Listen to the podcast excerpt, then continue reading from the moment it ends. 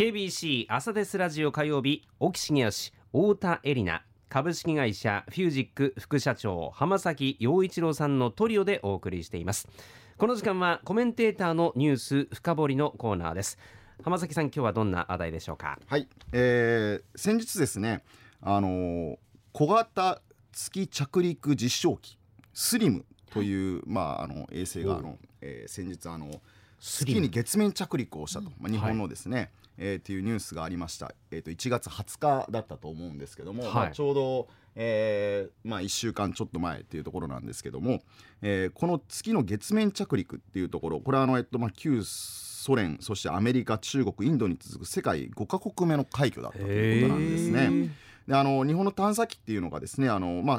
ここ、まあ、15年ぐらい、えーまあ、20年ぐらいですかね。あのいろんなそういう地球以外の天体への着陸っていうのを、まあえっと、いくつも成果を上げていてあの2005年はですねあのはやぶさという、えーうん。衛星がですね、えー行きましてそして19年はですねはやぶさ2というこれはあの小惑星リュウグウというところにですね、えーまあ、あの着陸をしたというところについて3例目というふうになるんですね。であの今日はまあちょっと月のお話をしたいと思うんですけども、はい。まあ、それにちなんで、まあ、ちなみに少しだけあの月の話のこのあのスリムの話をしますとスリムは昨年の9月、えー鹿児島のあの種子島宇宙センター、まあ、あの九州にも縁縁のあるところですけども、はい。えー9月にえー打ち上げられて12月に月の周回軌道に入ったということで、まあ、3か月ぐらいですかね、うん。まあ、周回軌道に入って。そしてまあ今月19日午後から高度を下げて、えー20日の午前0時頃、えー月面へ公開を開始して約20分で降り立ったと。はい。あの今日ニュース新聞にも出てましたけどもあの着陸後ですねあの電池がなくなったという事態になったんですけども、はいはい。あの太陽大丈夫なんですか？光発電でですねあの充電ができまして、と、活動をまた再開したというまあ、今日の新聞には載ってましたけども、えまあ、いろんな情報をこれから送ってくれるんではないかなということを期待をしているんですが、まあ、この月というところ非常に我々には身近ですよね。うん。あの毎日夜になると。まああの昨日もですねあの僕もランニングしてたら非常に大きな、まあ、満月ではなかったと思うんですけども、大きな月も見えましたし綺麗ね。えー綺麗なところなんですけども実はこの月のビジネスっていうのがですね少しずつ、えーいろんなところが出しているというところ、はい。まあ、今日はちょっとそういうことをこの月に月のちなんで。ビジネス、はい、月のビジネスピンとこないですね、うん。ピンとこないですピンとこないですね。これアメリカのお話ではあるんですけども、はい。えー今年の1月8日に、えー実は NASA が、まあ、これもあの、えっとまあ、50年目に月に行くための無人月着陸船ペレグリンというのをですね打ち上げたんですね、はい。はい。実はこれあの失敗にちょっと終わったんですけども実際はあの、えまあ、着陸できなかったんですけども、はい。まあ、あの160億円ぐらいかけて打ち上げたらしいんですが、うん。この打ち上げた着陸船の中にちょっとあの民間のですね、えーあるものが入っていたんですね。一緒に搭載して月に送ろうという。まあもともととそのいわゆる例えばですね NASA のですねさまざまなちょっと機材であったりとか、まあ、そういったものも入ってはいたんですが、えー民間企業のですね、えっとものが実は入っていましてでそれも一緒にこう載せていったということなんですけどもこれ何を載せていったというとですねそのカプセルの中に約200人超、まあ、200何十人か分のですね、位牌亡くなった時のへとか DNA はい。髪の毛とか。が実は一緒に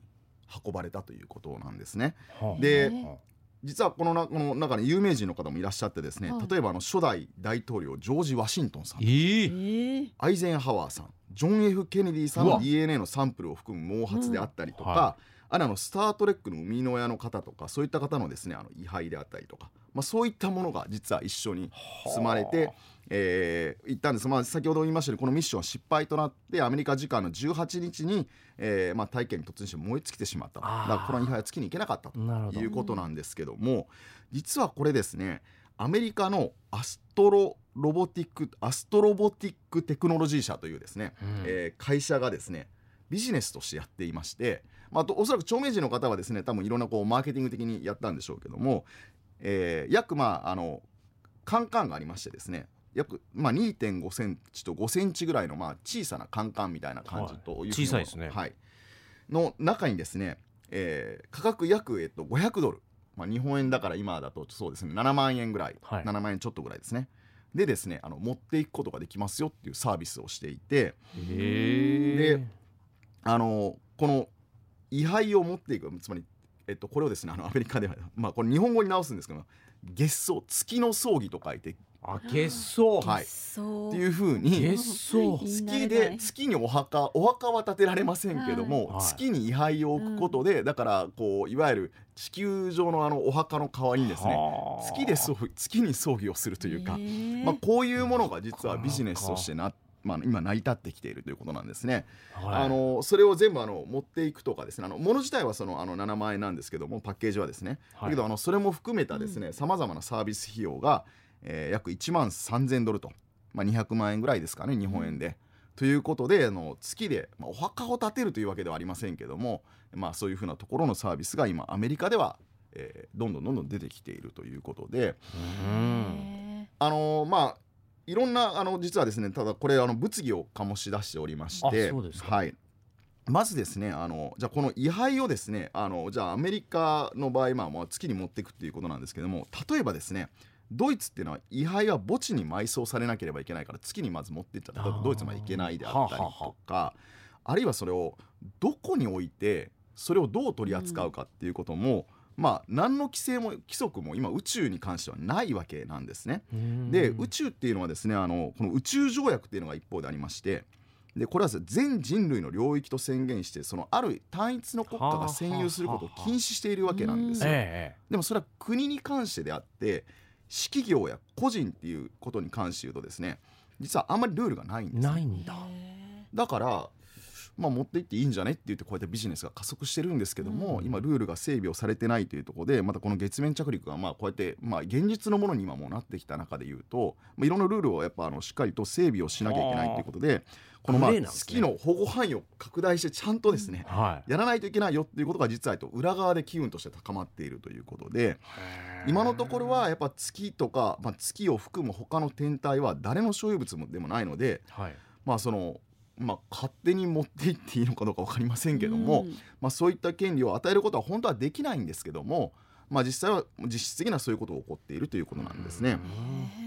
でまああのまあ、あとはですねやっぱこうこうアメリカのある部族によってはですね月っていうのは非常に崇高な存在なので、まあ、そんなところを冒涜するなっていうところもまあ言われていたりもするということでえなかなかこのあの、まあ、実際持っていって単純にすごいよねっていうわけではなくて、えーいろんな物議も醸しているということなんですね。あのやっぱりこの線引きをどこで行うかっていうところはですね、まあ、一方でこの宇宙今いろんなものが宇宙開発行われています。あのースペーススペース X あのイーロン・マスクさんの会社もですね、まあ、衛星もどんどんどんどん打ち上げている状況で、まあ、逆に打ち上げすぎて、今逆の問題も出てきているようなんですけどもやはり宇宙開発でですねあの、まあ、日本でいうと JAXA であったりとかアメリカでいうと NASA っていうところは有名ですけどもやっぱりその国主導の開発から民間の主導の開発に、まあ、移ったタイミングでものすごくできることが増えたんですよね。まあ、そういった意味ではこの民間の力っていうのがこの宇宙時代においてはですね、まあ宇宙まあ、宇宙宇宙のこのまあいろんなこう切り開くというところにおいてはですね重要な役割を果たしたというところはもう言うまではないんですけどもただ一方でこれだけ宇宙のところが身近になったところでいうとその先を見つめたまあルール作りというところはどういうふうにまあできるのかっていうことは考えないといけないなというふうには思うんですよね。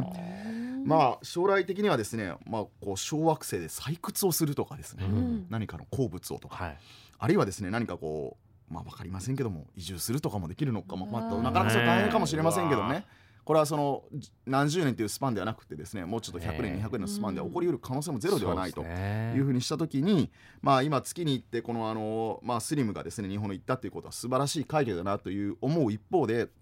月というものが、まあ、単に我々眺めるだけのものからですね何かもう少し身近なアクションをする、まあ、ものになりつつあるということでもあるということを考えるとですね、まあ、この辺りこの地球のルールを作るのもまあ世の中大変なんですけども、え。まあ、月のルールも、ねルールね。あるいは他の宇宙の他の惑星のルールも作るええみたいなことがですね、まあ、これから真剣に絵空事ではなく議論がされるというふうになってくるんではないかなということで、えーあの月面着陸記念ということでちょっと月のビジネスをちょっと探してみたということでこういうことがありましたというふうになっております。